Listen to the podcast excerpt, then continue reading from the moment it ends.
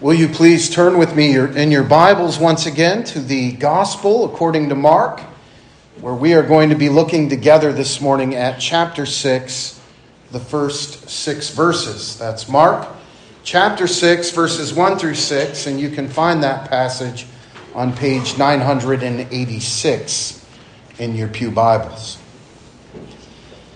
And as I've mentioned to you many times now in our consideration of this gospel account, Mark, the gospel according to Mark, really does serve as an excellent resource for our getting very well grounded in the wonderful truth of the gospel of Jesus Christ. Like a master storyteller, Mark lays out for us here in very concise and a very direct form the awesome revelation of the Lord Jesus Christ. And his mission is for us to see him to see him as he truly is, to see him with the eyes of faith. Mark employs many things here in this narrative towards that very purpose. For example, he's giving, uh, given us these continual contrasts that we have been looking at together for many weeks now. And they sort of force us to see Jesus as he is and to see ourselves rightly then considering that revelation. We have had contrasts such as the authority with which Jesus taught, held up against the teaching of the scribes and the Pharisees. One was very clearly far superior to the other. We see it as well in the comparison of the majestic power of Jesus that is on display here compared to the weak dim, flickering power of this world.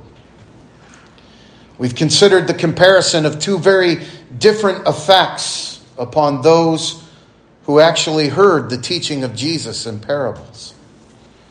To one was opened the mysteries and the glory of the kingdom of God, while at the same time another was moved even further outside of the kingdom by what they heard blind eyes being unable to perceive what was only comprehended through God given faith. We've also had manifested for us the result of the revelation of Jesus Christ, bringing forth the revelation of the heinousness of sin itself. As more and more of his perfection becomes clear, the utter ruin and the imperfection of this broken world also become much clearer when it is witnessed in comparison with his altogether glorious light. We saw that with the evil of evil being made apparent as Jesus faced off with what Mark told us was, in fact, a legion of demons and their occupant. Last week, we spent our time considering yet another comparison in these two desperate people, both running to Jesus for relief from the brokenness that is such a part of this life. We saw that they came from very different places in society. One was an important leader in the synagogue. He was a prominent man with a name, and Mark even gives to us his name. It's through Mark that we know that the man's name was Jairus.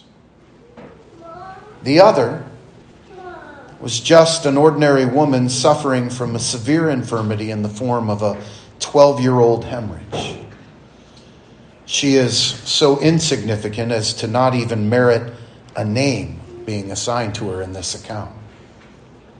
And yet we find that ultimately their situations really are identical, aren't they? Two desperate people from opposite ends of the societal spectrum, both suffering under the result of the curse because of the fall of Adam and both running to the only cure for what truly ails them Jesus Christ the Lord and the giver of life. Distinctions between these two marred and disfigured image bearers fade away as they look to the image himself for relief and for restoration. Up to this point in Mark's account, we can say that one of the things that comes out of all of these comparisons is the foundational truth that there really is no comparison at all, is there? Jesus Christ stands alone. And he stands far superior to all things. He is truly over all things. And I think Mark has made that point for us with spectacular clarity. Mark is all about the revelation of the Lord Jesus Christ. And we saw very clearly so far in this narrative that nothing can stand in the way of his mission. Nothing will ultimately thwart the mission of the Lord Jesus Christ. His victory is certain. We saw that even death itself is subservient to it. And, brothers and sisters in Christ, we truly ought to be praising God for it. In His mercy, He has come to make right what we ourselves have continued to make so wrong. He has indeed come to set us free from our bondage to sin and death. And when faith sees him, it rightly falls at his feet and worships. It leads one into a life of doxology, of praise. Another result gleaned from that comparison is the clarity that we get regarding this world and its state because of the fall. We saw in those people the brokenness of this world. A father watching his child die and being helpless to stop it. A woman suffering a condition, a condition that has made her an outcast in society, that has kept her outside of formal worship. She has used up all her worldly possessions in search of a cure. All that she had proved to be insufficient to help. In fact, we are told in Mark, they only made her situation worse. This world is broken. We hear these stories and we say, these things ought not to be. This world is broken because of sin, and we certainly see it. It exists all around us, it exists even in our own lives. We saw something of the mission of Jesus because of it. He came for this. He came to set things right. He came to bear upon himself the curse that we might have life in him. He came for it. It's driving him to do all that he's doing as he's driven closer and closer to the cross, where the price will be paid in full, where he will finish that work completely. And finally, we glimpse something of the power of faith as it drives his church home to him. Even this broken world and all of its stuff will not get in the way of God given faith. The power of faith and belief in Jesus Christ and His Word. And this morning we continue to see this unfold in Mark. Though this time he focuses in on another power in comparison that we must consider. And it's a worldly power. It's a power that, when held up to the power of Christ that has already been on display here in Mark, shows itself to be, in fact, no real power at all. It is the product of fallen reasoning of fallen image bearers, those whose human reason allows for them to remain content in nothing at all. I'm talking about the power of unbelief. And Mark knows that if we are to fully comprehend the glory of the revelation of Jesus Christ to this world, then we must be well schooled in just how truly desperate we are for that revelation. And so it's with that in mind that I would invite you to join me in following along in your Bibles as I read from the Gospel according to Mark, chapter 6, verses 1 through 6. Hear now the word of our Lord. Then he went out from there and came to his own country, and his disciples followed him. When the Sabbath had come, he began to teach in the synagogue. And many hearing him were astonished, saying, Where did this man get these things? What wisdom is this which is given to him, that such mighty works are performed by his hands? Is this not the carpenter? The son of Mary, the brother of James, Joseph, Judas, and Simon? And are not his sisters here with us? So they were offended at him.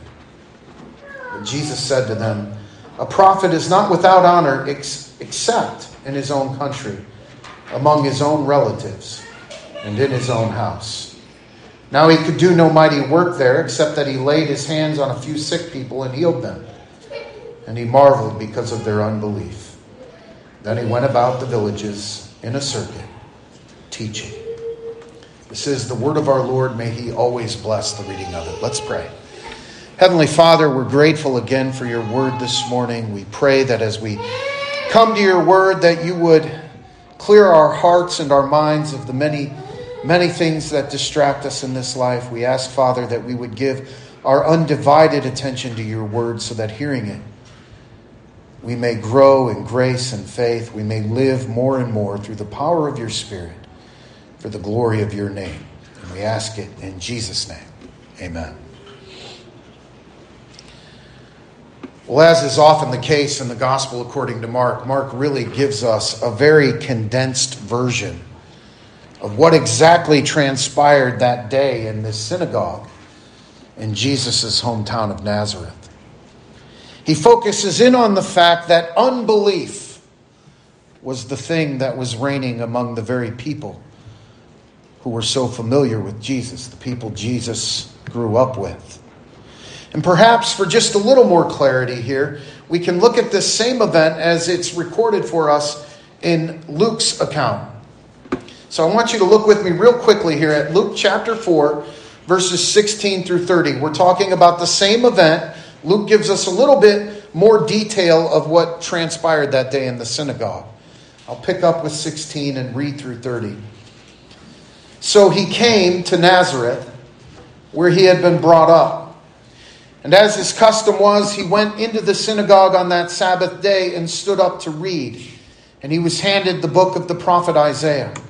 And when he had opened the book, he found the place where it was written The Spirit of the Lord is upon me because he has appointed me to preach the gospel to the poor. He has sent me to heal the brokenhearted to proclaim liberty to the captives and recovery of sight to the blind, to set at liberty those who are oppressed, to proclaim the acceptable year of the Lord. Then he closed the book and gave it back to the attendant and sat down. And the eyes of all who were in the synagogue were fixed on him. And he began to say to them, Today, this scripture is fulfilled in your hearing. So all bore witness to him and marveled at the gracious words which proceeded out of his mouth. And they said, Is this not Joseph's son? He said to them, You will surely say this proverb to me Physician, heal yourself. Whatever we have heard done in Capernaum, do also here in your own country. Then he said, Assuredly, I say to you, a prophet is accepted. I say to you, no prophet is accepted in his own country. But I tell you truly, many widows were in Israel in the days of Elijah when the heavens were shut up for three years and six months. And there was a great famine throughout all the land, but to none of them was Elijah sent, except to Zarephath in the region of Sidon, to a woman who was a widow. And many lepers were in Israel in the time of Elisha the prophet, and none of them was cleansed except Naaman the Syrian. So all those in the synagogue, when they heard these things, were filled with wrath. And they rose up and thrust him out of the city and led him to the brow of a hill on which their city was built, that they might throw him down over the cliff. Then, passing through the midst of them, he went his way. We find here Jesus returning to Nazareth, to the very place where he had been brought up as a child. And he had at this point in his short life already been baptized by John in the Jordan River. And of course, you undoubtedly remember that scene. The Father speaks from heaven as he comes out of the water, saying, This is my Son in whom I am well pleased. We're told that the Spirit of God then descended upon him in the form of a dove, thus marking the beginning, the inauguration of his ministry here on earth. Following that event, we are told he came out from the Jordan and he was led by the Spirit into the wilderness, where he was tempted for 40 days by the devil. Following his sound defeating of Satan and not succumbing to his various temptations, Mark and Luke both tell us that Jesus then made his way into the region of Galilee and Capernaum in power. And soon news of his fame began to spread. We've been looking at these very things for months now in Mark. He had worked many miracles. He had healed many sick. He had worked wonders. And so news of his supernatural power had preceded him into the place where he was from, into Nazareth, his hometown. Now we are told Jesus makes his way to the synagogue on the Sabbath day. He goes into the synagogue where he had been known from his youth, and he stands up to read the Word of God as it's handed to him. And you can imagine there had to have been a considerable amount of tension of sorts in the air that day in the synagogue. Here he was, this great prophet, this prophet gaining fame by the day, this man who had grown up in their very midst. These people knew personally his mother, his father, his brothers, his sisters. They had known him as a child. And undoubtedly, they heard of his miracles. How he had accomplished some pretty spectacular things in the sight of people who then spread news of him abroad. And they've heard of his teaching at this point. How he teaches as one with real weighty authority, not simply as an uneducated son of a carpenter, but as one who exceeds even the scribes and the Pharisees themselves in knowledge, wisdom, and authority. And here he was, standing up in his hometown synagogue to speak. And as he stands to speak, you can really almost sense the anticipation. What's he going to say? Will he perform some of these miracles, so called miracles, here for us in front of our eyes? I mean, surely he will, right? This is his hometown after all. He will certainly want to do for us at least what he has done for others. So all eyes are riveted on Jesus as he stands up and he finds the place in Isaiah that he's looking for. It happens to be Isaiah 61, verses 1 and 2. And Jesus reads this The Spirit of the Lord is upon me, because he has anointed me to preach the gospel to the poor. He has sent me to heal the brokenhearted, to proclaim liberty to the captives and recovery of sight to the blind, to set at liberty those who are oppressed, to proclaim the acceptable year of the Lord. And upon finishing reading from Isaiah, with all eyes locked on Jesus, he rolls up the scroll and he says to the people of his hometown, Today, this scripture is fulfilled in your hearing. Can you even imagine how that had to have been perceived?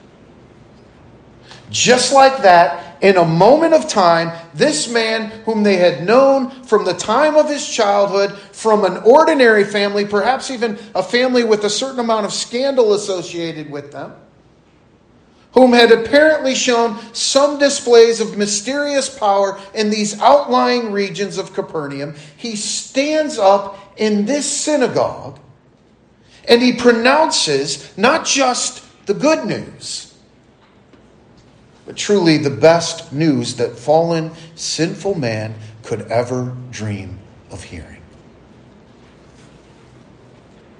he is proclaiming that he, the one standing before them, is indeed the Messiah,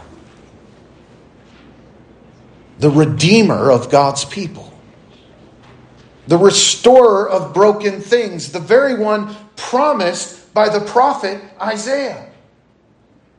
And of course, the people are taken back.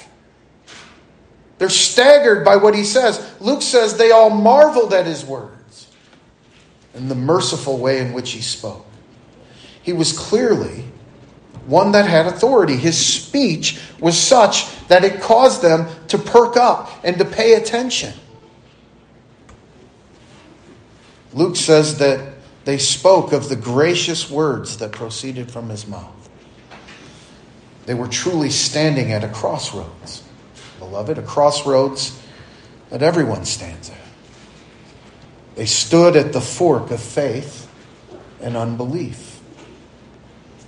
Jesus has just announced that he truly was the Redeemer, the Messiah, the Son of God. And they listened for a moment, and then they looked around at one another and they said, hey, wait a minute. Isn't this Mary's son? Isn't this Joseph's son? Even though they marvel at the graciousness of his speech, they marvel at his manifest authority, they look at one another and they say, Could this man possibly be who he just said that he was? Isn't this the son of insignificant Mary? Of insignificant Joseph? Did he just say that he came to preach the good news to the poor? To heal the brokenhearted, to set the captives free? Keep in mind that though these people were still at least gathering to read publicly the Word of God in the synagogue, it's clear they were not paying very much attention to what was being said. And we know that because of their expectation, right? They were not at all expecting a Messiah who, in any way, shape, or form, resembled this man, whom they at least thought they were also familiar with. The Messiah that they wanted, the Messiah that they were expecting, even anticipating, was really a much different Messiah than the one who had been revealed through the law and the prophets. They were expecting a mighty warrior one who would sort of just swoop in and free them from the tyranny of Rome and establish them once again as a mighty, fearsome nation. One who would bring back the glory that they felt they so rightly deserved as the people of God. Might and terror, unrivaled strength, one who would send the nations cowering and fleeing in horror before him. This is what they were waiting for. Because this is what they felt they needed. And so they ignored the clear presentation given to them in the prophets. And they decided that their Messiah would be exactly the way that they thought he should be. Beloved, I trust you can make the parallels. That sounds familiar, doesn't it? The sad truth is that they, like so many of us, were far too easily satisfied. Building up a model Messiah who was really so much less than the one promised to them by God and His Word. Expecting God to appeal to their whims and their fancies and their lusts, they awaited a warrior who would conquer men for a moment in time rather than a redeemer who would conquer sin, death, and the devil for eternity. They had their own perceptions of what the Christ should be, and they would and what they would accept. And even as the very promised one of God, the culmination of the promise to Abraham, the culmination of all the promises of God, stood physically in their midst, they could not and they would not accept him as such. And it's tragic, isn't it?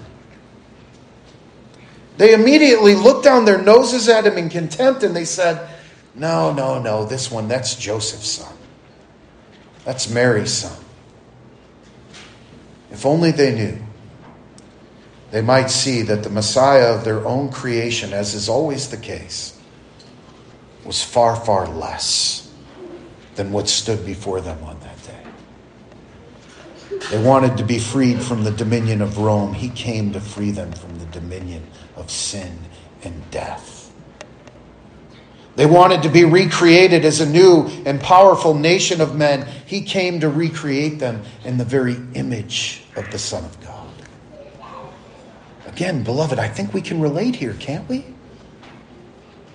We too, as Christians, are at times far too easily satisfied. We prefer earthly strength to the one who speaks but a word to the creation and brings it into immediate subjection and obedience. We seek to be better in Adam, better than we were. He came to recreate us in his image. We seek to fix this world's little issues, to make it a better place. He came. He came to undo the effects of the curse for eternity. Right? Well, Mark is full of these comparisons, isn't it? They thought that his target enemy would be the nation of Rome. He came to crush with his mighty arm an enemy that was far greater than Rome. He came to defeat sin and death and to deliver his people from all the power of the devil to give them relief from the brokenness of this world because of sin. They thought he would come to free them from conquering nations, to set them free nationally and physically, to end their grief that resulted from their bondage. He came to heal the brokenhearted, to take the one who, through the power of, of the Spirit, realized his own sin and his own miserable state and to set him free from the penalty and the bondage of sin for eternity. They were looking for a temporal king. But he came to reign over all of heaven and earth as the king eternal. They longed for a Messiah who would set up a temporary kingdom full of earthly power and might. He came to establish a spiritual kingdom, ruling first and foremost their hearts and their minds, and reigning for eternity. The things that they thought that they needed, that they had placed as being the very marks of the Messiah, were just cheap little glimmers of the real power that would that they would have revealed to them in the Lord Jesus Christ. And it's more irony in Mark here, isn't it? Do you catch the irony? Do you, do you see what's going on here? The marks of the Messiah were actually there. Jesus said that a prophet, namely himself, would be rejected in his hometown. And they were, of course, rejecting him. That itself was a mark of the Messiah. And it's a tragedy. What a contrast. And here he is, standing in the synagogue of his youth, proclaiming that the one whom Isaiah had prophesied about, the one that would be anointed with the very Spirit of God to preach freedom to the captives, was here. It was him. The very Word of God incarnate, standing in their congregation can you imagine the tension? And then Jesus continues to speak. And the reaction of the people is very telling, isn't it? He looks at this crowd of familiar faces. He knows that they are anticipating some great miracle, some show of power, some magical work from him. They've heard of his miracles elsewhere. And he says, You will say to me, Physician, heal yourself. Whatever we have heard you did in Capernaum, do here in your own country. And he says, Assuredly, I say to you, no prophet is accepted in his own country. And he makes that truth sting and ring in their deaf ears. He points out to them that God could have sent the great prophet Elijah, that great prophet of Israel, to any number of widows in Israel during the great famine. But the fact is, he did not. Instead, God chose to send him to a widow in Zarephath in the region of Sidon, an outsider, a foreigner. And Elisha, he could have cleansed any number of lepers who were Israelites. They were there. But Almighty God had him cleanse and heal only Naaman, who, of course, was nothing more than a despised and hated Syrian. And Jesus makes it abundantly clear in the hostile clutches of this crowd that there would, in fact, be no miracles here. Because these people's hearts were far from God. These people were struggling under the power of unbelief. And we see it again, don't we? The work of the gospel of Jesus Christ doing separation. Peace to one, condemnation to another. And the people become enraged, and Luke says they actually sought to kill him. He says they drove him outside of the city to a hill, all the way up to the brow of a cliff where their sole intent was to cast him from it and to end his blasphemous life. And then the people get their miracle.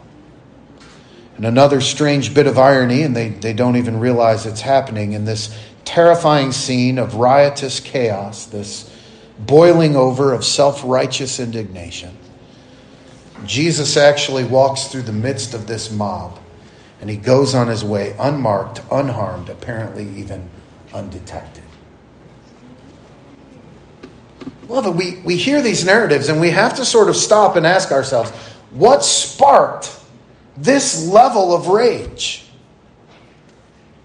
What was it that Jesus said that could have been so difficult to hear that it motivated these people, these people who were so familiar with him, to desire to rise in murderous aggression and seek to end his life.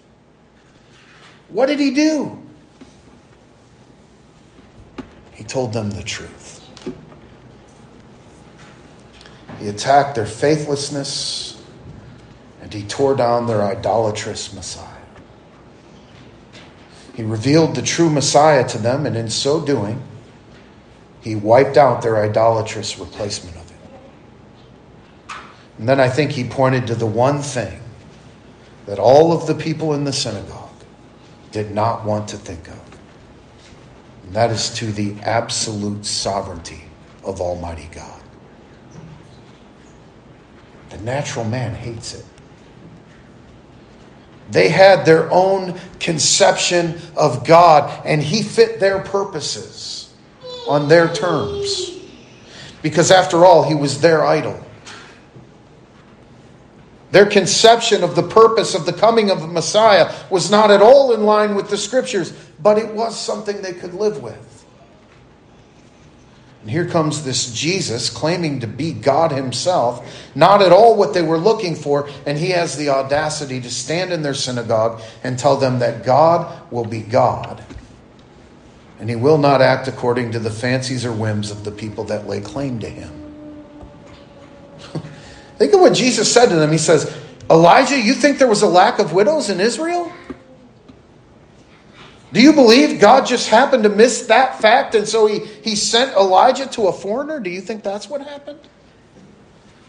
It was your hearts.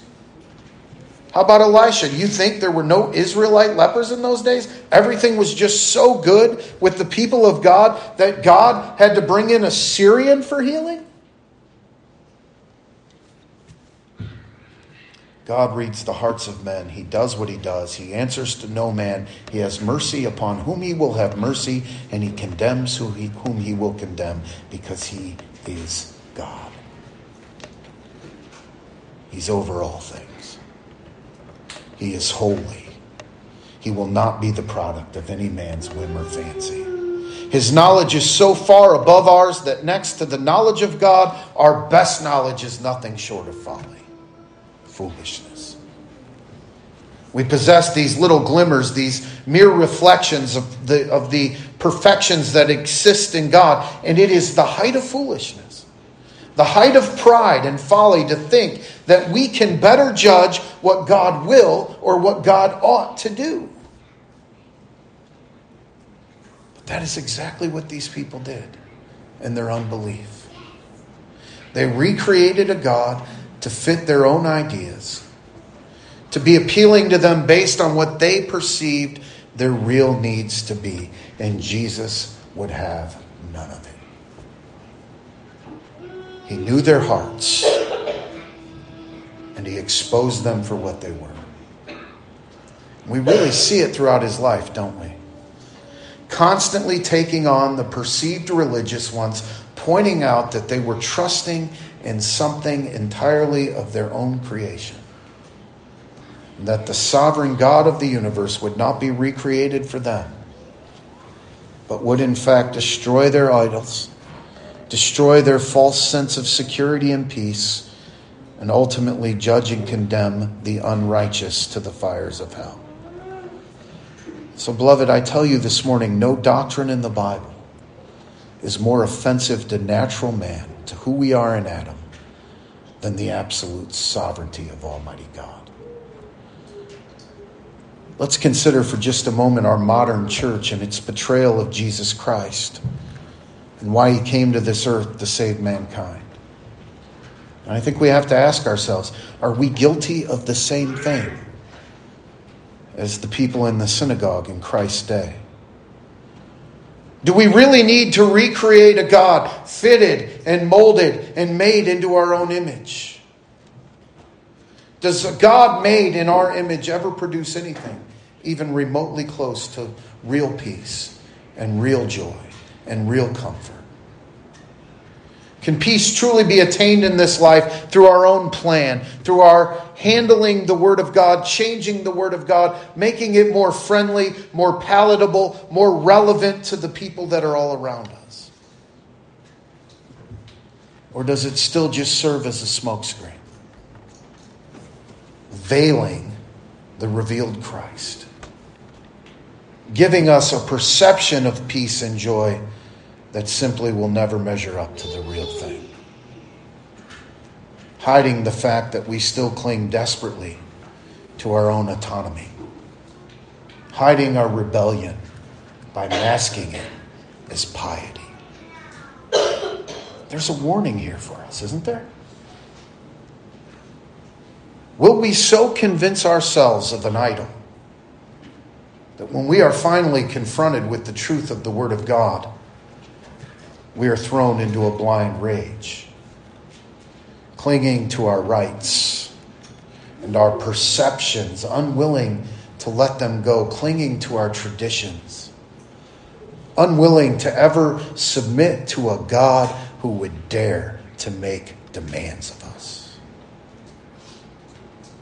Beloved, I, I hope that this parallel hits home. Because I want to tell you this morning, this is what is going on when we seek to re- remake Jesus Christ in our own image. The Word of God is powerful. And it needs no help from us to convince anyone of who Jesus truly is. Jesus Christ has revealed himself in glory through the gospel. And to the children of God, to those who have been given God given faith, he needs no touching up. He is all glorious light to the captives of utter darkness. He is glorious freedom to those wearing the shackles of the bondage of sin. He is the only hope of the desperate ones. Have you seen that coming across here Mark? The desperate ones run to him and fall at his feet because they know that he is everything they need. When slaves of sin see their liberator, the last thing that they want to do is veil his glory by bringing him down to their own level. Beloved, do you understand? we are not the light. We are called to be reflectors of His light, despite our own incredible darkness. We're not called to recreate a more glorious light that is, in fact, no light at all. Jesus Christ came in power to set the captives free, and set them free he did. He came. He lived blameless under the law. He willingly went to the cross. He received the wrath of God poured out upon him in our place. He died. He rose again the third day. He ascended to the right hand of the Father. And when we see him, as he's revealed to us in his word, we are removed from the realm of sin and death, and we are placed into his life by faith for eternity. It is impossible to taste of his wonderful freedom and remain unaffected by it. We do have something to be filled with joy and peace about precisely because Jesus Christ came to divide, to set apart his sheep from the goats, to gather the fruit producing wheat into the storehouse of heaven, and to burn the weeds who are content merely in this life to masquerade as wheat. Jesus is not some morality guru who seeks to make sure that at the end of the day, we can all, the whole world, just somehow get along. That's humanism. He is the Messiah, the Son of God, the Prince of Peace, the King of Kings the great shepherd who came to call his sheep and to equip them to be carried home in his loving arms to their glorious freedom. And that should make you want to sing this morning. He does it on his terms, even to the exclusion of some. Are you a recipient of his grace? Beloved, listen, it is offensive to those who are outside of the household of faith, to those who remain blinded in their unbelief. Mark says they took offense at him. He did not come to bring peace to the world, but a sword. He, he, did not, he came not to make a friendly network of fake, pretty people who all looked the look. He came to overthrow the power of Satan. He came to undo the curse because of sin. He came to set his people free by walking into the very wrath of God on our behalf. Into the face of adversity and death itself to, deliver his people. And I ask you, beloved, who in their right mind could ever want any other representation of their Savior than this one? What more could you want? What could be more gracious than this? Can you make the gospel more glorious? Of course not. My question is do you know this Christ? Beloved, if you do, then you ought to worship your liberator, your liberator like a freed captive to the glory of Almighty God, not just today, indeed, every day of your life. Do you know this Jesus revealed to you in the Word of God by grace? Let's pray. Heavenly Father, we're so grateful for your word this morning. We're grateful for the good news of the gospel and pray that we would never tire of hearing it. Pray, Father, we, we, I pray that it would be at the center of everything that we do, of everything that we are as your people. May we never sway from the revelation that you give us of Christ in your word and clinging to Him by faith, faith which you graciously give. May we live more and more for your glory during our pilgrimage on this earth. And we ask it in Jesus' name. Amen. Would you please stand and join me this morning in praying our Lord's Prayer? And Jesus taught his disciples to pray Our Father, who art in heaven, hallowed be thy name. Thy kingdom come, Thy will be done, on earth as it is in heaven. Give us this day our daily bread, and forgive us our debts as we forgive our debtors. And lead us not into temptation, but deliver us from evil. For thine is the kingdom, and the power, and the glory forever.